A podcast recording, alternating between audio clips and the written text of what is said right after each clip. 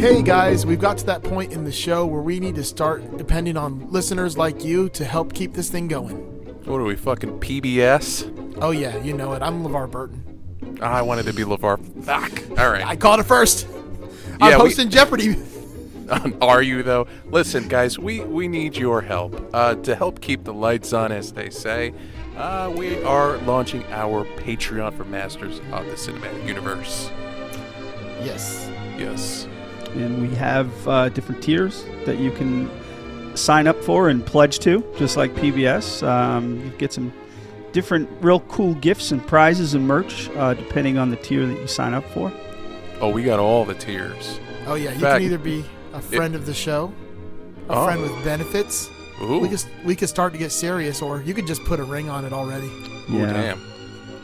And if you uh, if you exceed that amount, uh, you know, we'll send you some not safe for work pics if, if you want. It's not safe for your eyes, picks in my case, but I'd say for Whatever. anything pics. Yeah. But yeah, guys, check out uh, patreon.com slash MOTCU. Uh, take a look at all the different tiers that we're offering. Lots of cool uh, swag coming your way from stickers to t-shirts to getting to pick the film that we uh, talk about. Yeah. The tiers started at a dollar. A dollar a month. Come on, What? folks. That's it? Yep. One buck to get in on that on that number one tier. And All with right. that, you even get the live chat with us anytime you want, as well as a shout out on every episode. Right. So come on, that's less than a cup of coffee a month. Jesus, what a steal. Yeah, guys, Right? check it out. Again, patreon.com slash M-O-T-C-U. And then enjoy this week's movie.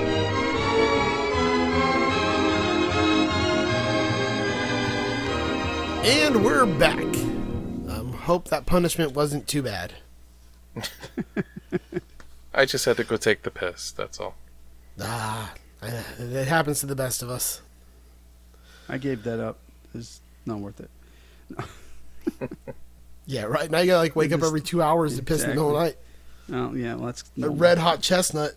I take meds for that too. So Um, so speaking of punishment, Errol and his boys are smashing the machines at Turkish's place. Uh, Turkish walks in, grabs a bat, and smashes one of them in the face and hits another in the head before he realizes he's kind of outnumbered. Um, as he backs up, the bat gets taken away, and a really quick narration starts. This is actually the shortest drop of the night. Bricktop thought smashing up our arcade might help me to persuade Mickey to fight. And if that wasn't enough, he thought it would be a good idea to burn Mickey's mum's caravan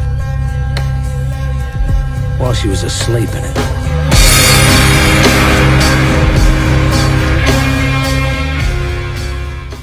So that song plays for a solid two minutes, um, and we see Mickey just like fucking in pain. Like he's trying to get into there to, to get his mom, but it's it's obviously too late, and the and the other guys are trying to hold him back because they don't want him to hurt himself, you know, for no reason.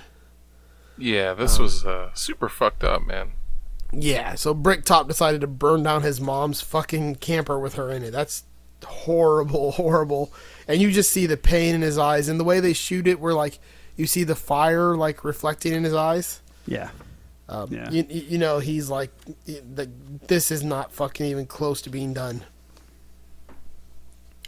Um, back at uh, Turkish's, they have him on the floor, and Errol is about to swing a sword down on him as Tommy comes in like fucking Superman, and points his non-working gun right at Errol. Yeah. And he was about Um, to hack his arm off with like a goddamn pirate sword. I Yeah. know. Yeah, yeah. The swords in this movie are fucking crazy. like the one uh fucking uh, bullet tooth Tony carries around too. The old fucking like uh The one he took like off the guy in the club musketeer or shot him. something. Yeah. Yeah. Looks like fucking something you see like Zorro carrying.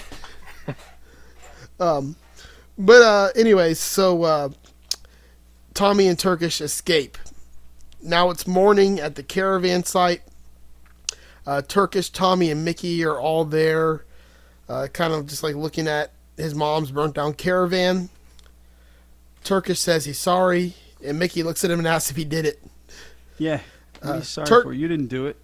Turkish like is kind of stunned by that, but yeah, like you said, Mickey says, "Then don't be sorry you didn't let him do it." So he knows kind of like that that Mickey doesn't blame him for it, which kind of has to be a relief to him. Um, one of the uh, the other guys comes out of his uh, camper pissed off, but Mickey tells him to go back inside. Um, and then we get a quick voiceover of Turkish you know, where it says he didn't want to ask to fight while his mom's body is still smoking right there. But before he gets to, Mickey says he'll do the fight before it causes any more carnage. Uh, Turkish then kind of reflects on, well, if he would have said no, it'd probably been much worse. Um, we jump back over to uh, Avi, Doug, and Tony. They're trying to figure out how to track down Boris. Um, while they're doing this, the phone rings and Doug picks it up and on the phone is one of the daughters downstairs in the jewelry shop saying that a man with a thick Russian accent wants to sell them an 84 karat diamond. and then on I the security that. camera, we see it's fucking Boris. I mean, like, Right. I absolutely this is one of those happy. Yeah. Just because, bullet, you know, Bullet Tooth Tony, just like you said, he's saying he's he's going to be hard to find. He's CIA, he's uh, KGB trained. They'll be impossible to track down. he just stumbles in with this dumb look on his face, looking at the camera. It's one of these comedic scenes that Boris pulls off. That's just fucking amazing. Yeah, I, I fucking love it. I'm just like, this is one of those Deus Ex Machinas that just works.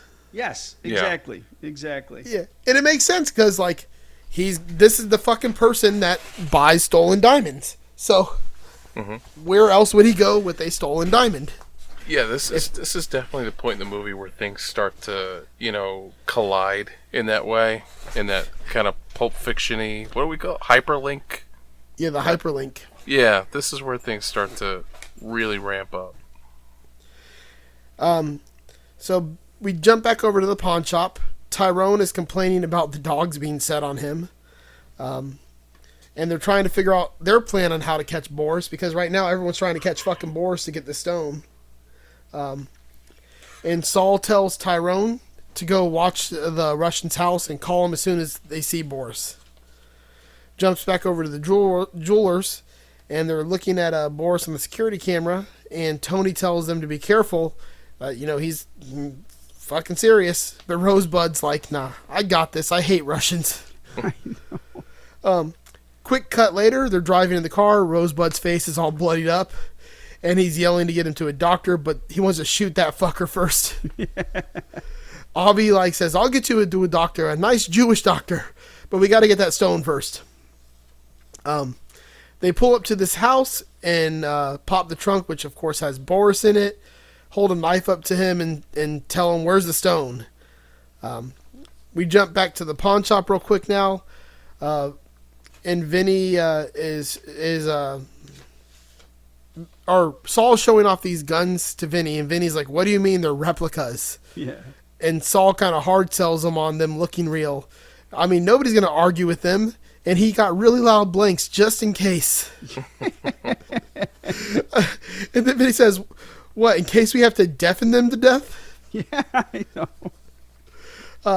Phone This- rings. This scene, Oh. sorry to cut you off. This scene spoke to me because uh, I'm a bit of a pacifist. But when I was younger, uh, this Indian gentleman sell me a an airsoft gun, but it's metal. It looks real, like it's Oh, airsoft guns look real. Absolutely. And you took the orange plug out. yeah, you know, you paint you paint, paint it it black.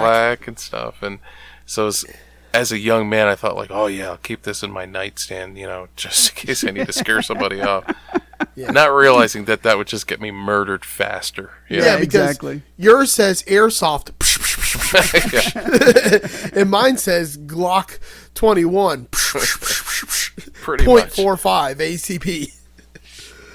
Uh, anyways, so um, ah, the phone rings and Tyrone is telling them that Boris is home. But before Tyrone can tell him there's other people there, Saul hangs up the phone and says, "Let's go."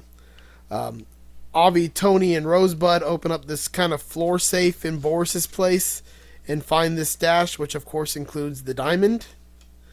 Um, Saul and Vinny now pull up outside, and Tyrone runs over to tell them that three guys went inside the house and that uh, Boris is locked up in the trunk of the car. Uh, Avi tells uh, Tony just bury the Russian. Um, at the same time, this is not where this is where everything starts really getting fucking crazy. Yes. Uh, Turkish and Tommy are driving towards Boris's place to get Tommy a new gun that actually works. And Turkish takes a swig of milk that he looks at and is not very happy with. Um, as Tony, Avi, and Rosebud get into their car, Saul, Vinny, and Tyrone uh, decide to follow them. Uh, Tommy tells Turkish that he shouldn't drink milk anyways, that it's not in sync with evolution. Um, Yeah, Avi, exactly. yeah, What a like- stupid statement. He came up with some. Yeah, uh, human bodies haven't haven't gotten used to dairy products yet, or some wacky shit like that. yeah. Yeah. Yep. Um, so Avi asks Tony how they should get rid of Boris. Shooting him's a bit noisy and stabbing him's a little cold blooded. Tony asks, Do you really want to kill him? Rosebud pulls out a knife and says that he'll do it. Um, Vinny is then asking Saul if the replica guns fire. Saul says, Of course they do. And Vinny starts doubting him. But Saul just decides to shoot the fucking gun and shatters all the car windows out in the process. Um, and as they're arguing about him doing that, they hit someone standing in the street. Like fast hit him too, like hard Yeah. fucking hit him. Uh, Tony tells Rosebud that his blade is inadequate and there is a proper blade back there. uh, now Tommy is continuing to tell Turkish about cows have only been domesticated for the last 8,000 years. Before that, they were running around mad as lorries. The human digestive system hasn't gotten used to any dairy products. What the fuck? Turkish is like, well, fuck me, Tommy. What have you been reading? Tommy says he's going to do him a favor. He grabs the milk and throws it out the window, and we hear a car crash. Uh, this is like a memento because this whole scene goes in reverse. Um, Tony asks Avi if he wants a knife. Avi says he wouldn't know what to do with it, and Tony asks him, "What does he keep his what what keeps his fork company all these years?" Um, Rosebud then lifts up this massive sword in the back seat, and as he does this, milk hits the window and causes them to crash into a pole. Uh, the trunk pops open, and as Tony and Avi are assessing their injuries, they look in the street and see Boris stumbling around, tied up with a bag on his head.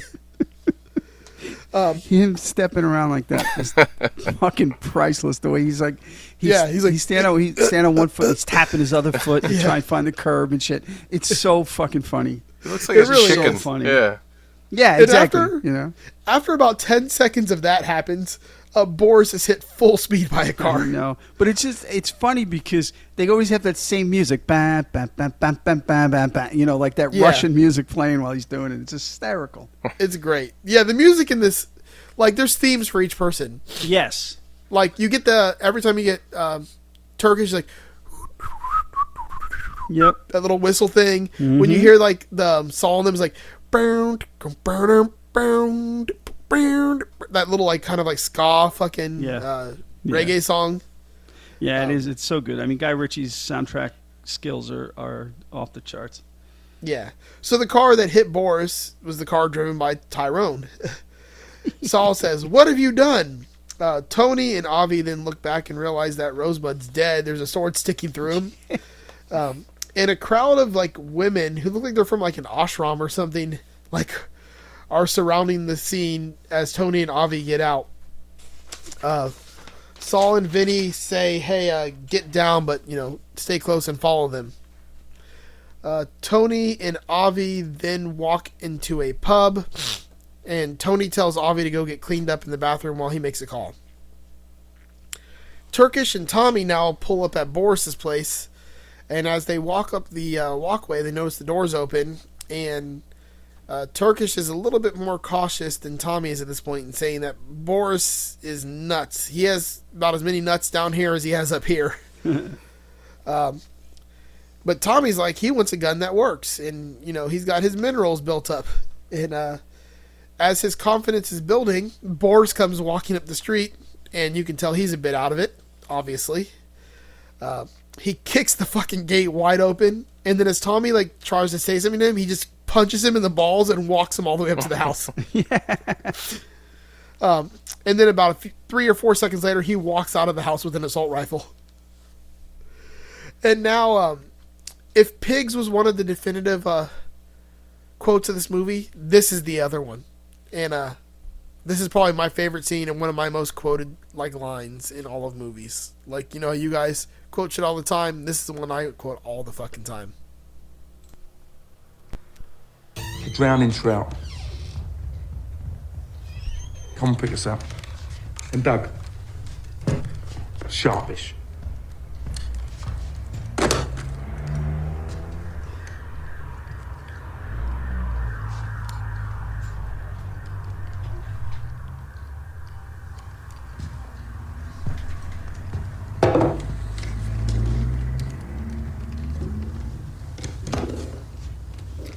Don't want to fuss. And I don't want to put a bullet in your face, but unless you give me exactly what I want, there will be fucking murders. What's your name? Shoot him. Ooh.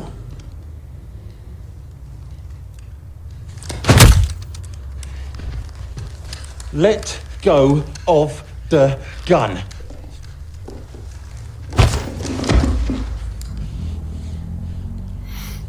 So, you're obviously the big dick. Now, on either side here are your balls. There are two types of balls. There are big brave balls, and there are little mincy faggot balls. These are your last words, so make them a prayer. Now, dicks have drive and clarity of vision, but they're not clever. They smell pussy, and they want a piece of the action. And you thought you smelt some good old pussy, and have brought your two little mincy faggot balls along for a good old time. But you've got your parties muddled up. There's no pussy here. Just a dose that'll make you wish you were born a woman. Like a prick. You're having second thoughts. You're shrinking. And your two little balls are shrinking with you. And the fact that you've got replica written down the side of your gun. And the fact that I've got Desert Eagle. Point five oh. Written on the side of mine.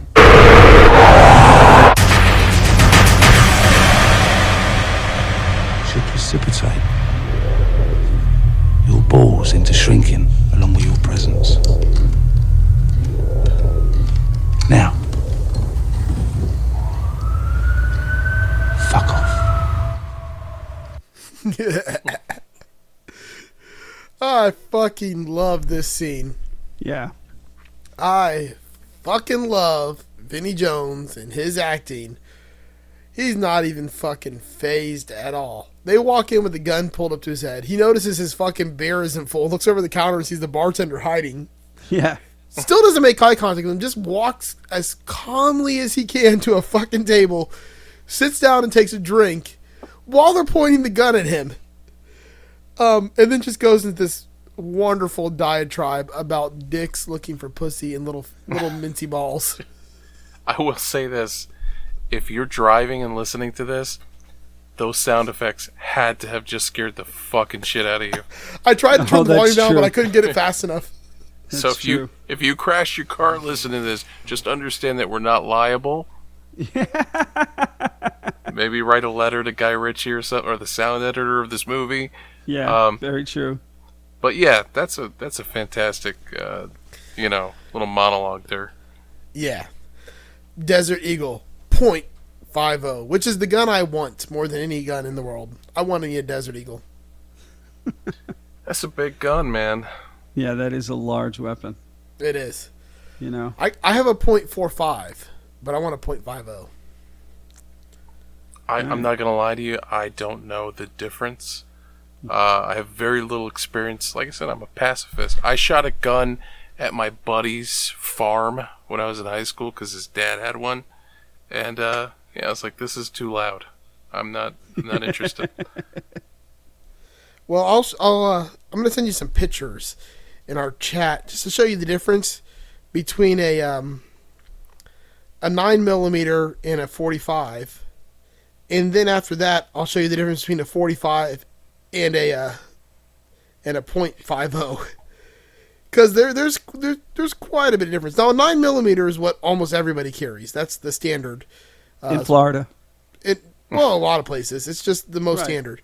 So if you look in the picture I sent you, the little bullet to the right is the nine millimeter, and the one to the left is a, is the 45 ACP, which is what I carry.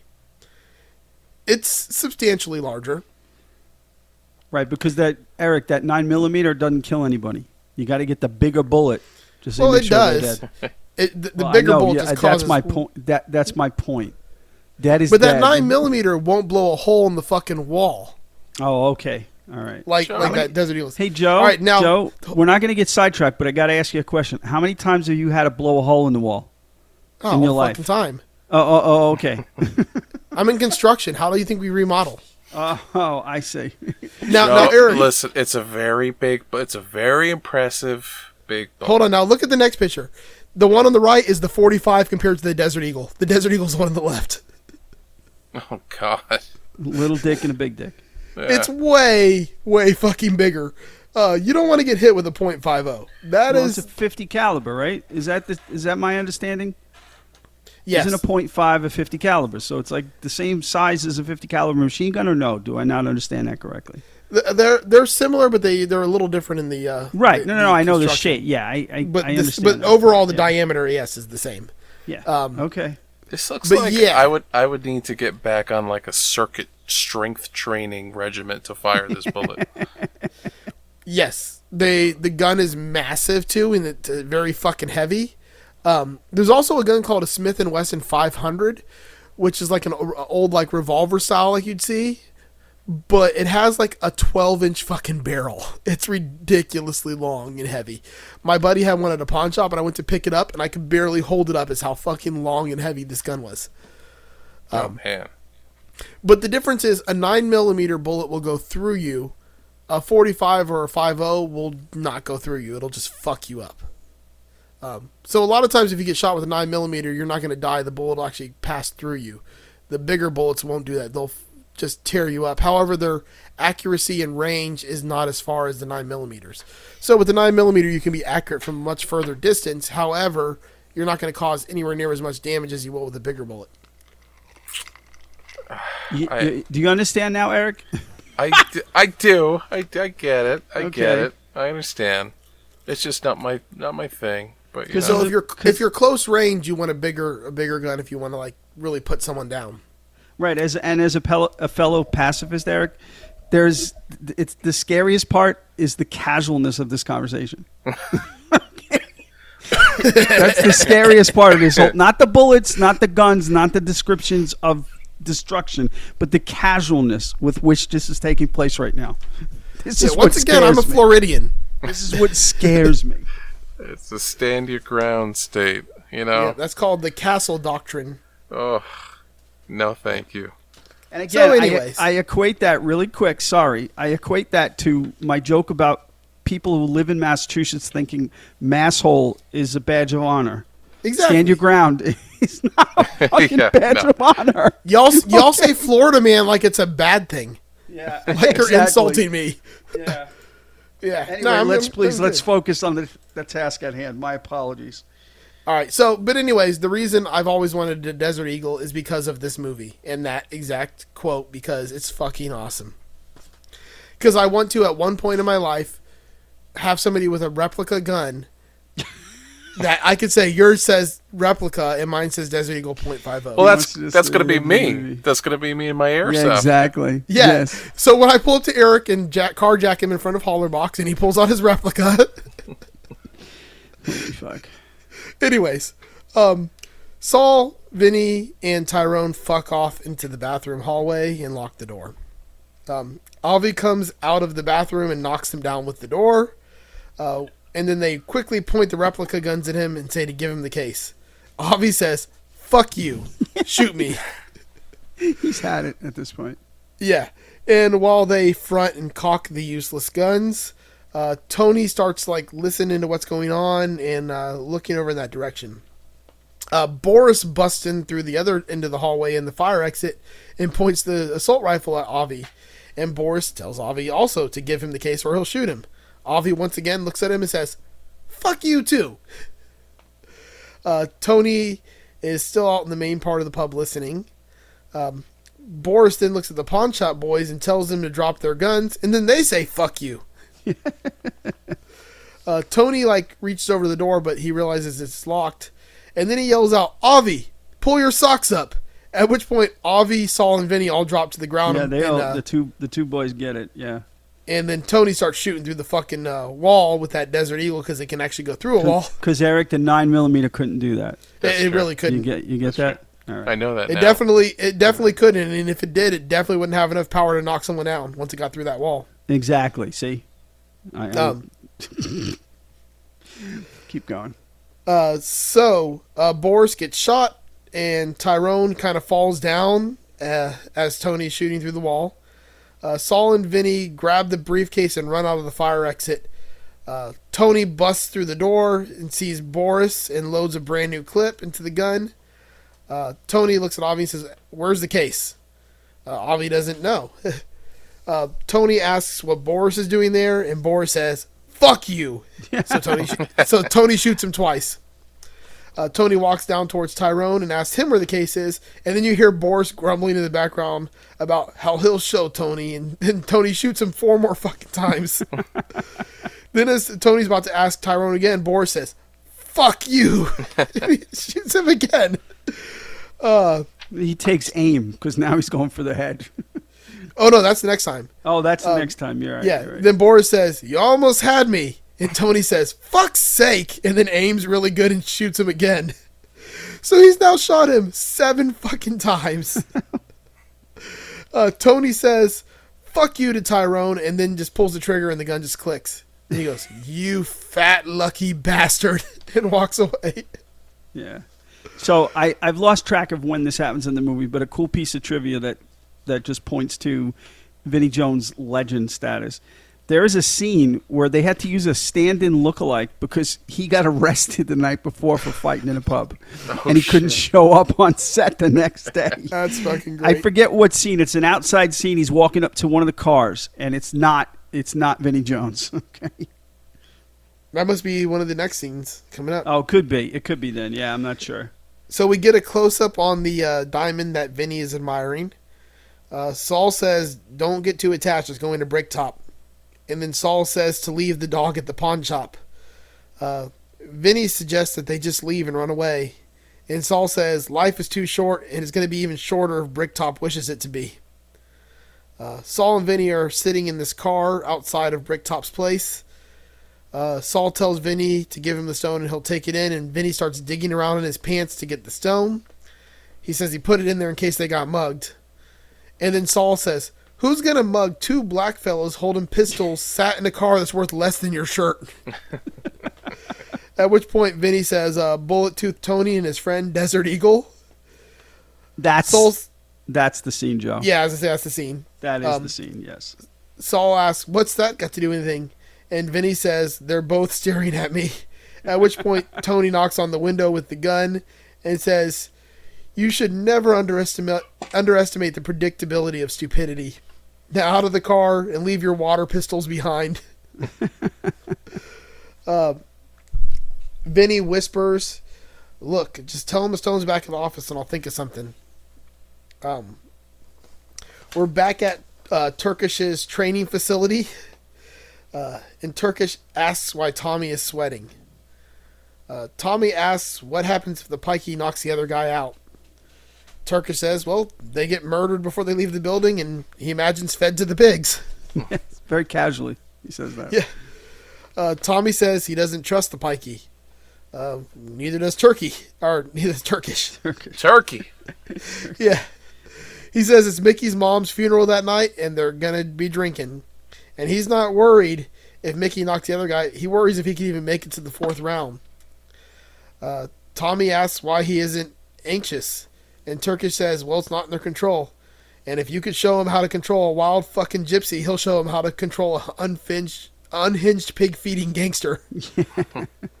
um, And then we get a montage of Mickey just getting completely fucked up at his mom's wake. He even like vomits in one part of it. Um, back at the pawn shop, the back room is just tore up. Apparently, the dog had a good time. Avi asks where the stone is, uh, and Vinny tries to come up with some bullshit, saying he left it in the box and the dog must have eaten it. Um, Avi tells Tony, "Well, look in the dog." And Tony looks at him like, "What?" he goes, "You know, open him up." Um, it's funny that Tony is like, you know, he has to draw his line somewhere, Right, exactly. and his line apparently is not like cutting into dogs. Um, but you know, he's a man of principle, so he gets to work, and he's like, the dog is squeaking. um, somehow there's just like a fucking chaos erupts in this room, and there's all kinds of shit going on. The dog's biting fucking everything and running around and barking. They're all going crazy. Uh, Vinny eventually pulls a stone out of his pants to save the dog and, and hands the stone over. And as Avi is looking at the stone, the dog jumps up, grabs it, and eats it. and uh, Avi grabs the Desert Eagle and just starts fucking firing blindly, not even looking. He covers his face at one point. Um, and the dog jumps out the window that they opened. And uh, Avi runs out of the room saying, Come on, Tony! Uh, just to realize that he accidentally shot Tony. Yes. And we get that same cut scene of him going back to New York in a hurry. And they ask if he has anything to clear, and he goes, Yeah, don't go to fucking England. I love that line. I absolutely love that line. Uh, Sol and Vinny um, uh, think that the dog's going to go back to the Pikey camp, um, and they need to get rid of the body so to load him into the car. Uh, Turkish and Tommy uh, are now standing over Mickey, trying to wake him up. He kind of wakes up a little bit and he's hungover and asks for a drink. Turkish says this is for me, but he ends up giving it to Mickey anyways.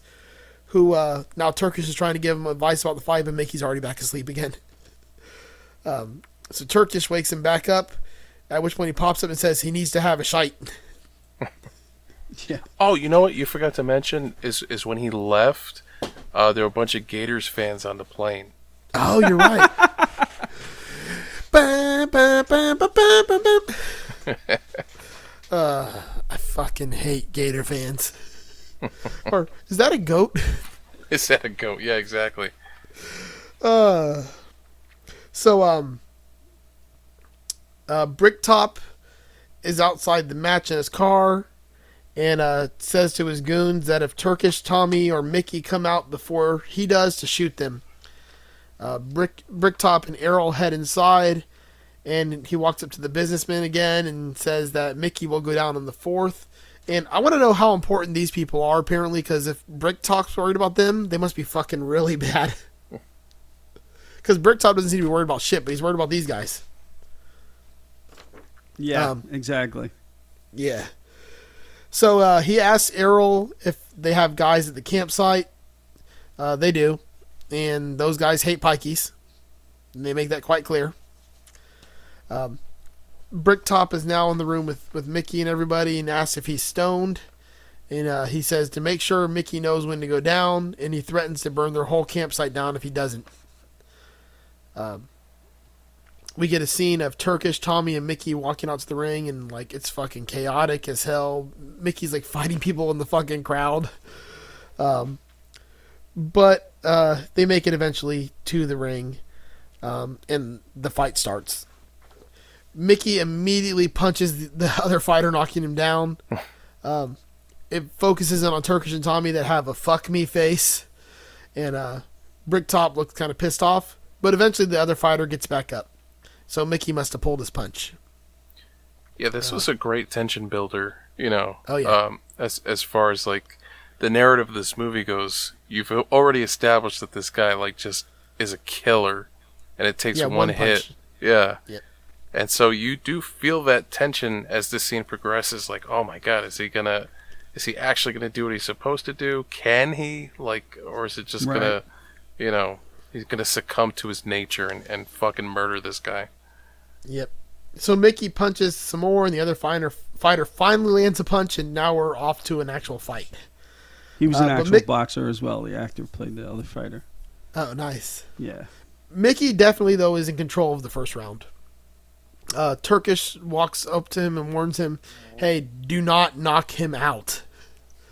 Uh, round two, Mickey kind of is like not as as into the fighting. He's kind of standing back and taking hits. Um, but uh, you know, he gets back over after that round's done. Now Turkish tells him, "Stop dancing like a fairy. It can't look like it's rigged, but don't knock him out."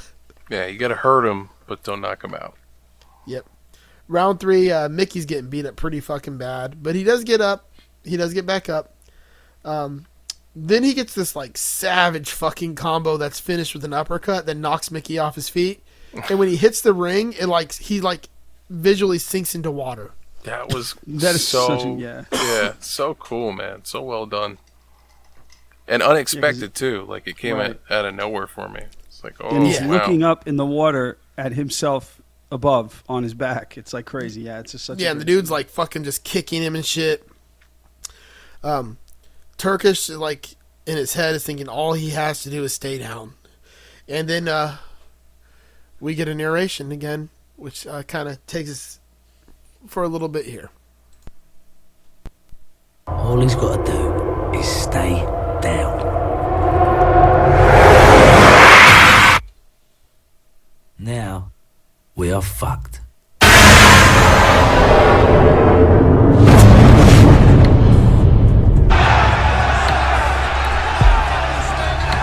out of here. Stupid fucking pikey knows Bricktop's got a dozen keen to kill monkeys with shotguns sitting outside his campsite. Once the campsite's wiped out, I know it's going to be the same for us.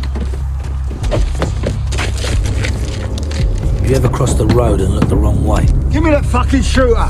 Then, hey presto, there's a car nearly on you. So what do you do? Something very silly. You freeze.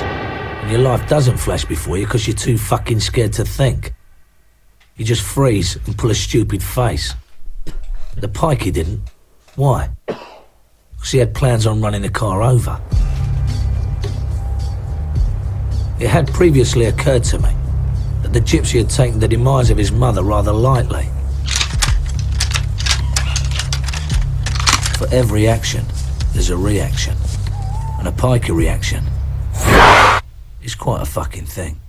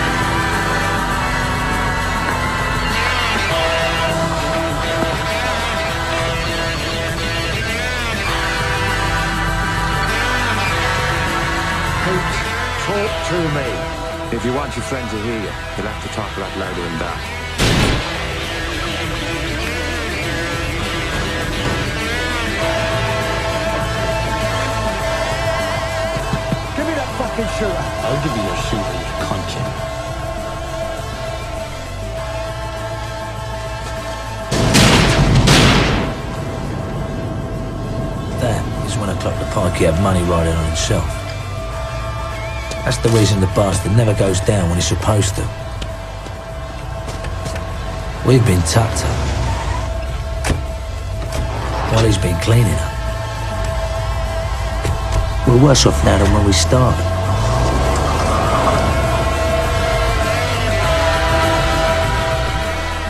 The next day we went to the campsite, but the gypsies had disappeared during the night, which was probably a good thing, considering they'd just buried 12 people somewhere in the area. So we get our our sweet like Ocean's Eleven twist here. Fucking Mickey had set the whole thing up. He knew what the fuck he was doing the entire time. Um, they they were hiding in the bushes at the campsite and fucking took out all of fucking Bricktop's men that were there. They got to the limo outside of the the ring and um had uh, killed the guys inside. Were sitting in there waiting for him. So when Bricktop came out, uh, they literally shot him. Um, and uh, fucking uh, even though Turkish and Tommy got scared, Mickey fucking just stood there like a fucking champ because he knew what the fuck was going on. Exactly. It's, re- it's this is like a fun fucking twist in the movie because I really didn't expect this part when like when I first watched Right. this movie. Yep. Like, you did not expect this to all fucking just work out. Oh no, not at all. Like I thought this was was not going to have a happy ending. Like I thought Mm-hmm. like they were going to fucking die. It was going to be what it was. But nope, it all fucking works out. Um, the next morning, Turkish and Tommy go to the campsite looking for Mickey. They wanted to ask him to fight for them, but you know, he's gone, and the Pikey who doesn't want to be found isn't going to be found. Yeah. Um, oh, I gotta, I gotta just jump back real quick during that Yeah. that montage, the fight scene. The music in the background, the instrumental Oh. riff, is so fucking good. And I just looked it up now. It's believe it or not, that's Oasis. Is it really? What? Yes, it's it's Oasis. The song is called "Fucking in the Bushes," and it's an it's an instrumental song. The whole song is Properly fucked. instrumental, but that's fucking Oasis. And that riff, that guitar riff, man, and it just works It's so such perfectly good tone too. with that. uh, Exactly, it works so perfectly with that scene. Another another Guy Ritchie score on on on the music, and yeah, that's Oasis. So I'm sorry. Go ahead. Yeah, I did not know that was Oasis. That's pretty Oh, awesome. I didn't until I looked it up, man. I'm so Sally couldn't wait. I don't remember how the song went, but I knew something like that. Um, don't look back in anger. I heard him say. Yeah. Um. Anyways, so uh, as they're standing there, some men start looking in their car and approach them and ask what they're doing there. Turns out these men are the police. Um, just then, the squeak dog runs out, and they said that they're out there walking their dog. What do you know about gypsies that they can't be trusted? Yeah. so uh, Tommy goes to chase the dog and, and grab it. Um, they tell him like you know they're clear, they're good to go to get out of there.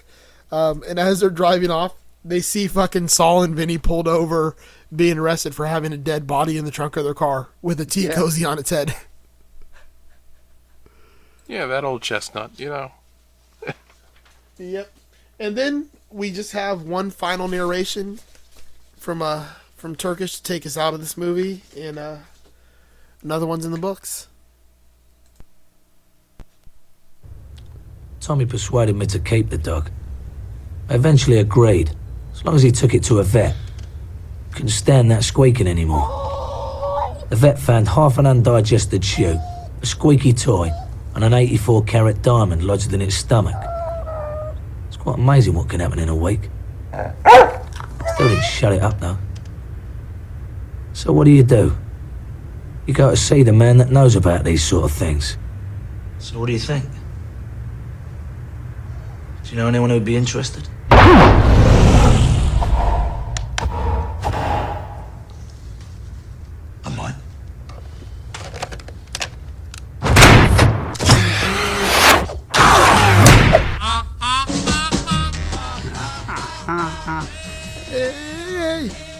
This poor So, uh, right? Yeah. fucking Turkish lucks into finding this 84 fucking carat diamond that everyone's been trying to find to get this whole movie. Um, and uh, they go see Doug, the head. And uh, Doug calls Avi, who gets back on the plane to fly back to London to get the fucking diamond. Because the beginning Oh. of the movie is actually the end of the movie. Yep. And then it's So- uh, coming soon, Snatch 2. Electric Boogaloo. Electric Boogaloo. Yep. Uh, and, and and that's the movie Snatch. Uh, in it, in its entirety, it's a fucking uh, fun little thrill ride. You Oh, never know yeah. where it's gonna go, and uh, a lot of fun British Britishisms. Yeah. yeah, dude, it's just it's like such a stylish movie. And It really is. and it's got you know Guy Ritchie's like right out of the gate as a director, like as a, a newbie to his stuff. Like it's it's got such a unique feel to it.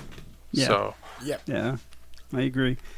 And I, d- d- having said that, Eric, I you saw that I sent you a list of, of other the other Guy Ritchie gangster movies to watch. So yes, for people listening, if if you hadn't seen, you know, Snatch, and, and this is going to turn you on to that, you should also watch Lock, Stock, and Two Smoking Barrels. That was his first, and I'm putting this in the order of my favorites.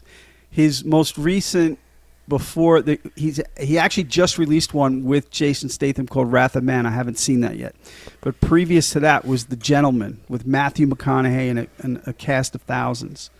Fantastic movie that goes back to this level, Snatch and Lockstock level of, of greatness.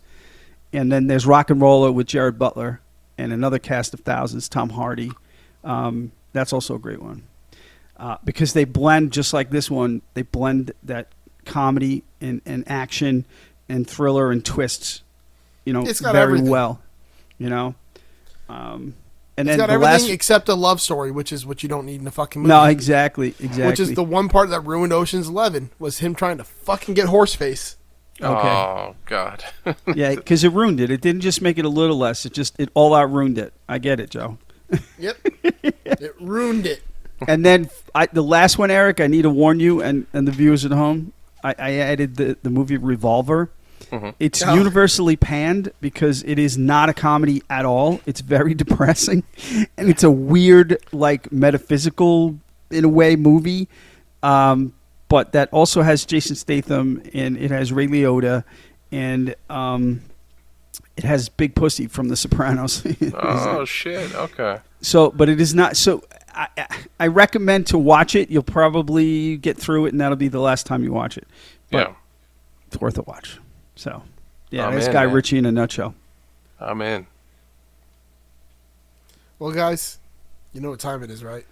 Yep, it's time to go take a pee while you run the intro for. Yeah, ready. I am a movie critic by trade, and until recently, I got paid to tell you people which movies merely stink and which ones you shouldn't screen near an open flame. Well, I'm putting the burden of lousy movies back on you. It's very simple. If you stop going to bad movies, they'll stop making bad movies. If the movie used to be a TV show, just don't go. After Roman numeral 2, give it a rest.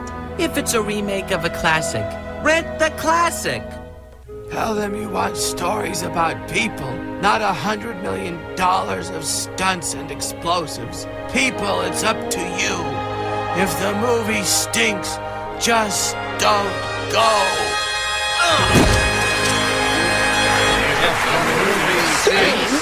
Just don't You love me. Really love me. It stinks. It stinks. It stinks. Are you not entertained? So, Eric, as the virgin, you get to go first. All right. Uh, like I said, this was a pleasant surprise, man. I didn't know what to expect. I knew it was British. That's all I knew. And uh, yeah, like a really weird, quirky role from Brad Pitt. Everybody was was fantastic in this movie. Um, it had that cool sort of pulp fictiony vibe, that uh, you know intersecting storyline thing happening, and they did it really, really well. Um, and like I said, you know, as as my first foray into Guy Ritchie's uh, filmography, the dude's got a stamp. Like that. That's all you want out of a director is to have his his thing, his take that sets him apart from other people. So, um, I really enjoyed it, man. For me, this movie is gonna get a four point one out of five. Hell yeah. All right. I love it when we come across movies that one of us haven't seen. Yeah, and- and yeah. It's so cool to get the reaction of the person who hasn't seen it. It's very cool. Um, uh, so we'll we'll leave you for last, Joe. So um, yeah, I mean everything Eric said. This has been a movie that's been on my radar since it came out. Actually, I, I have to say that Lock, Stock, and Two Smoking Barrels for me, I like that movie even more than this. Okay, because that's what got me hooked on on Guy Ritchie and got me hooked on what I call British gangster movies in general. Because there's a whole slew of them. Hit me up on the Facebook page because I got a shit ton to give you that aren't Guy Ritchie movies but are as good or even better. So, um, you know, all that said, this is definitely you know a when I come across it, it on a channel, it's on and I watch it. Uh, so this is a solid, very solid 4.5 out of five for me. Yeah, I'm I'm I'm into this genre of movie. I love anything gangster, and for some reason, the whole British flair to it also just adds another like level of fun. They have a way of doing it, dude, and that's why I'm even saying hit me up for the other movies, folks, because they they just have a way of doing these gangster movies that are so great. They really do. Um, I'm flipped with you though. This one I do prefer to Lock Stock, even though they're both Okay, fucking. it. If they're on, I'm watching it. It doesn't matter. exactly. But I do slightly give the edge to Snatch, um, just because I don't know. I guess it came to me at the exact right moment in my life. I was just graduating high school when this movie Yep. came out, and I watched it a whole bunch. Totally makes Um, sense, man. And and that, and I love the Pikey characters. Yes. uh, and and the Desert Eagle Five O. yeah. So uh, I I I mean, you guys said it all. There's like there's really nothing wrong with this movie at all. Yeah, yeah. Um, I can't like I can't find one thing that I didn't like about this movie. Um, the casting was all right. The fucking stylistically was awesome. The story made sense. It was you know even the Deus Ex Machinas all like worked perfectly. The like the one thing that was like so fucking convenient was Boris walking in, but it made sense because he had a diamond. Right. This is the only fucking place you can sell diamonds. So like Right. They it was all intentional, and that's why it was so good. You know. yeah, I agree. I mean. Every everything was thought of when they made this, so uh, I'm gonna go solid like four six on this movie. excellent. Nice. Yeah. I mean, it's this worth is it, a folks. great movie. Yeah, I can't haven't recommend seen this. it. Get on this thing. Yeah, definitely. This this is probably one of the of the movies that I get the the most of like when I try to recommend it and they've never heard of it because Yes. like a lot of people haven't heard of this movie and I'm like Exactly. you, you got to go fucking watch this movie right now. Yep. Um, this even more than Big Trouble, which for me like those two are like up there in the same category where the movies that no one's ever heard of that they need to watch. But I think I if if I had to like if I, only, I can only tell people to watch one movie I would tell them to watch this over Big Trouble. Well, we still owe my friend Pete four bucks because he rented it and he's asking for his money back. well, I'll tell you what. Since we saved him from watching Search and Destroy, he can give us twenty each. All right, that's fair enough. That's a fair split. You're correct. I did Because, I did, uh, I did get him to not watch that one. Because if he watched that, then like you know, we really would have owed him some money and yeah, and, counseling. and we would have lost a listener. Some so. counseling. some counseling. Exactly. We're a lot Um, we did coke. it at the beginning, but once again, let's give a thank you to the Patreon to make this uh, possible to keep going. Yes, our family's grown, so we're very happy. So yeah, thank you to Hannah Christ, to uh, Robert James Smith, and to Brian Gower. I love it. You're going to keep it to Robert James Smith. Oh hell yeah! It sounds like a Um, fucking serial killer. And remember, Robert, boys don't cry. and um, if you want to join the elite ranks of those uh, just mentioned, you can go to patreon.com backslash M-O-T-C-U.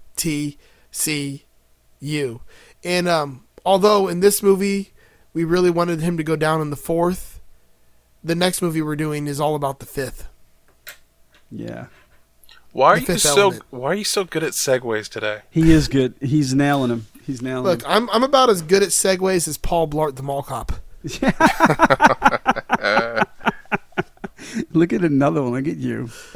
Uh, every once in a while there. it happens. It works every once in a while. It's, Yes, it's the fifth, It's a so- natty light. The natty light popsicles make me funnier.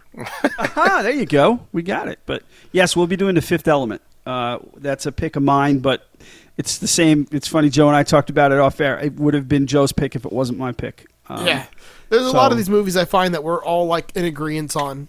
Yeah. Um, so I'm, I'm I'm happy we're of, of a similar mindset because uh, it would suck if like one of us kept picking movies that the other ones didn't like at all. Yeah. You no, know, no, no. Big It's been a good. Or It's been a good group. Yeah, exactly. Yeah. You know, don't worry. You've gotten past that. It's okay. You've grown. Uh, you know those are fucking great movies. So fuck you. I Okay, I appreciate them in a way that I would not have before, which is great. But this Fuck one, I- you. Shoot me. yeah, fuck you, shoot me. But this one, I'm all in on, man. I'm fucking multi-pass like all day long, all day long. Uh, did you guys just get that notification on Facebook that there's a, a Masters of the Cinematic Universe post that needs I'm needs approval? looking at it now. It's a YouTube video about Mattel Masters Universe Origins Battle Armor He-Man. And if Oh, you guys want, want to, uh, you can also join the Masters of the Cinematic Universe Facebook group and uh, have some fun with us. And uh, you know, if you want to, you can post things about movies or memes or just things about Masters of the actual universe. You know why this makes me doubly mad? Not just because this guy will not get past this, but because I actually do collect these action figures. you, and I need this one. You motherfucker, Isaac, you son of a bitch. I wonder if he even like listens to the show, or if this is literally There's no just way. because. He not. He just he had a, he had a uh, a tag flag on his social media and saw that, and that's how it happened. That's hilarious. Yeah. Uh, well, guys, it's been another fun episode of Masters of the Cinematic Universe, and uh, there's really only one thing left for us to do. Lights. Camera. Fuck on off.